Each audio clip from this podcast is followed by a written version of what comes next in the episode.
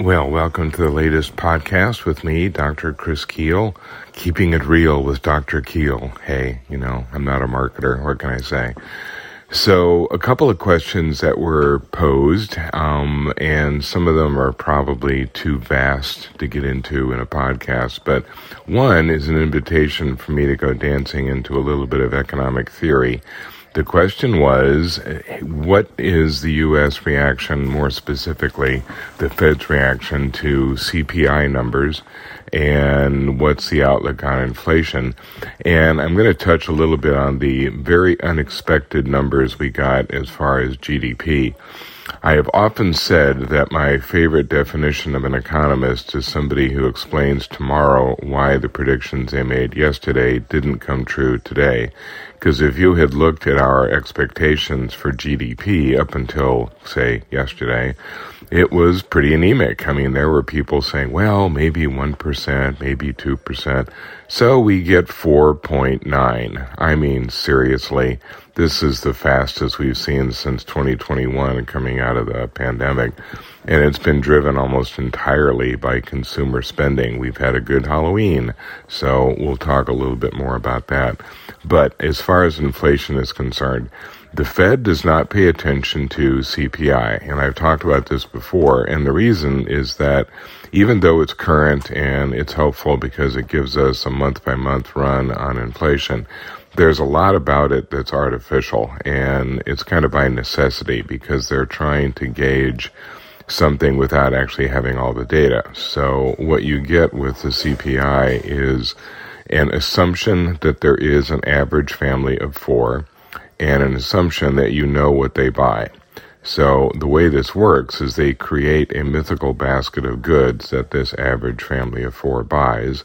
They add everything up and then they add it all up for the next month and voila, the inflation numbers. Assuming, of course, that there is an average family of four, which there isn't. Uh, we have boomers and Gen Z and Gen X and millennials and tweeners and tweezers and you know, by the way, the new generation, the ones that are just coming up that are kids now, you know what they're calling them? Digitals.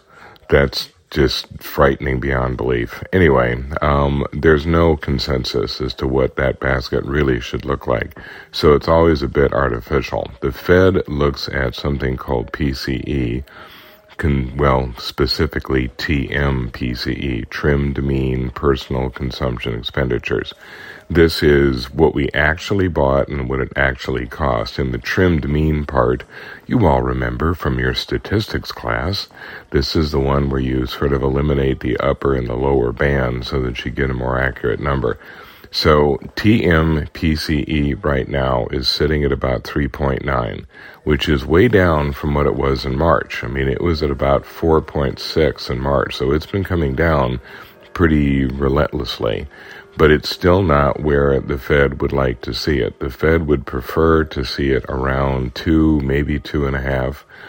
And uh, without tripping too deeply into economic theory, just remember that central banks and economists are considerably more concerned about inflation than they are about recession.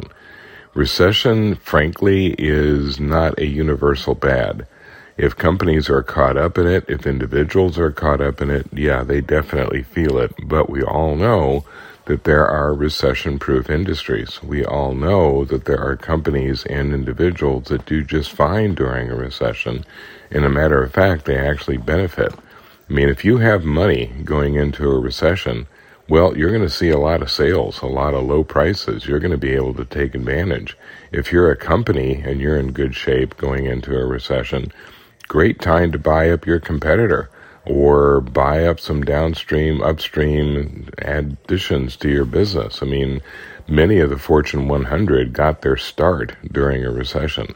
Inflation, on the other hand, is a universal bad. It affects everybody. If you're a limited income person, it really slams you. But even if you're wealthy, I mean, you're still paying more and getting less. Your money loses value. That's the that's the critical thing about inflation is that your money loses value. You know, you've got a hundred bucks, but what your hundred bucks buys you now is considerably less than what it bought you six months ago or a year ago. Countries that have just monstrous inflation issues end up with virtually worthless currency. So at the end of the day, there's going to be a lot more emphasis on inflation. So, what all that translates to is that we're headed in the right direction when it comes to inflation, but we're not there yet. The European Central Bank just declared that they're not going to raise rates this time. They're going to stay at four. But they're saying the same thing the Fed is saying higher for longer. They're not going to drop it anytime soon because they're still dealing with inflation. When you look at the GDP numbers, and here's how all this connects, the Fed looks at 4.9% GDP growth saying, oh, hey, we don't have to worry about slowing the economy down. We obviously have not. There's no reason at this stage to even worry about recession. I mean, for crying out loud, the prediction for fourth quarter now is 5.4. So the Fed is like, huh, um, let's see, how close are we to recession? The GDP is uh, 4.9, and we're predicting it to be 5.4, and the unemployment rate is still 3.8 and we just added 339,000 jobs. Gee, I don't think we're that close to recession. We can keep pushing it. Um, it's almost a guarantee at this stage that the Fed will raise rates by another quarter point and maybe higher. I mean, I don't think that they're going to move as high as a half point this time around, but I would not at this stage rule out yet another quarter point even after the one in November. So there you go. Um, all kinds of, of information that is somewhat unexpected, but then again, the economist is probably the most sensitive person on the planet because every single story starts with economist surprised. So every single morning it's like, oh my God, the sun came up. Who would have thought? So anyway, I don't mean to disparage my own profession, but it's so easy. Thank you. I'll talk to you next week.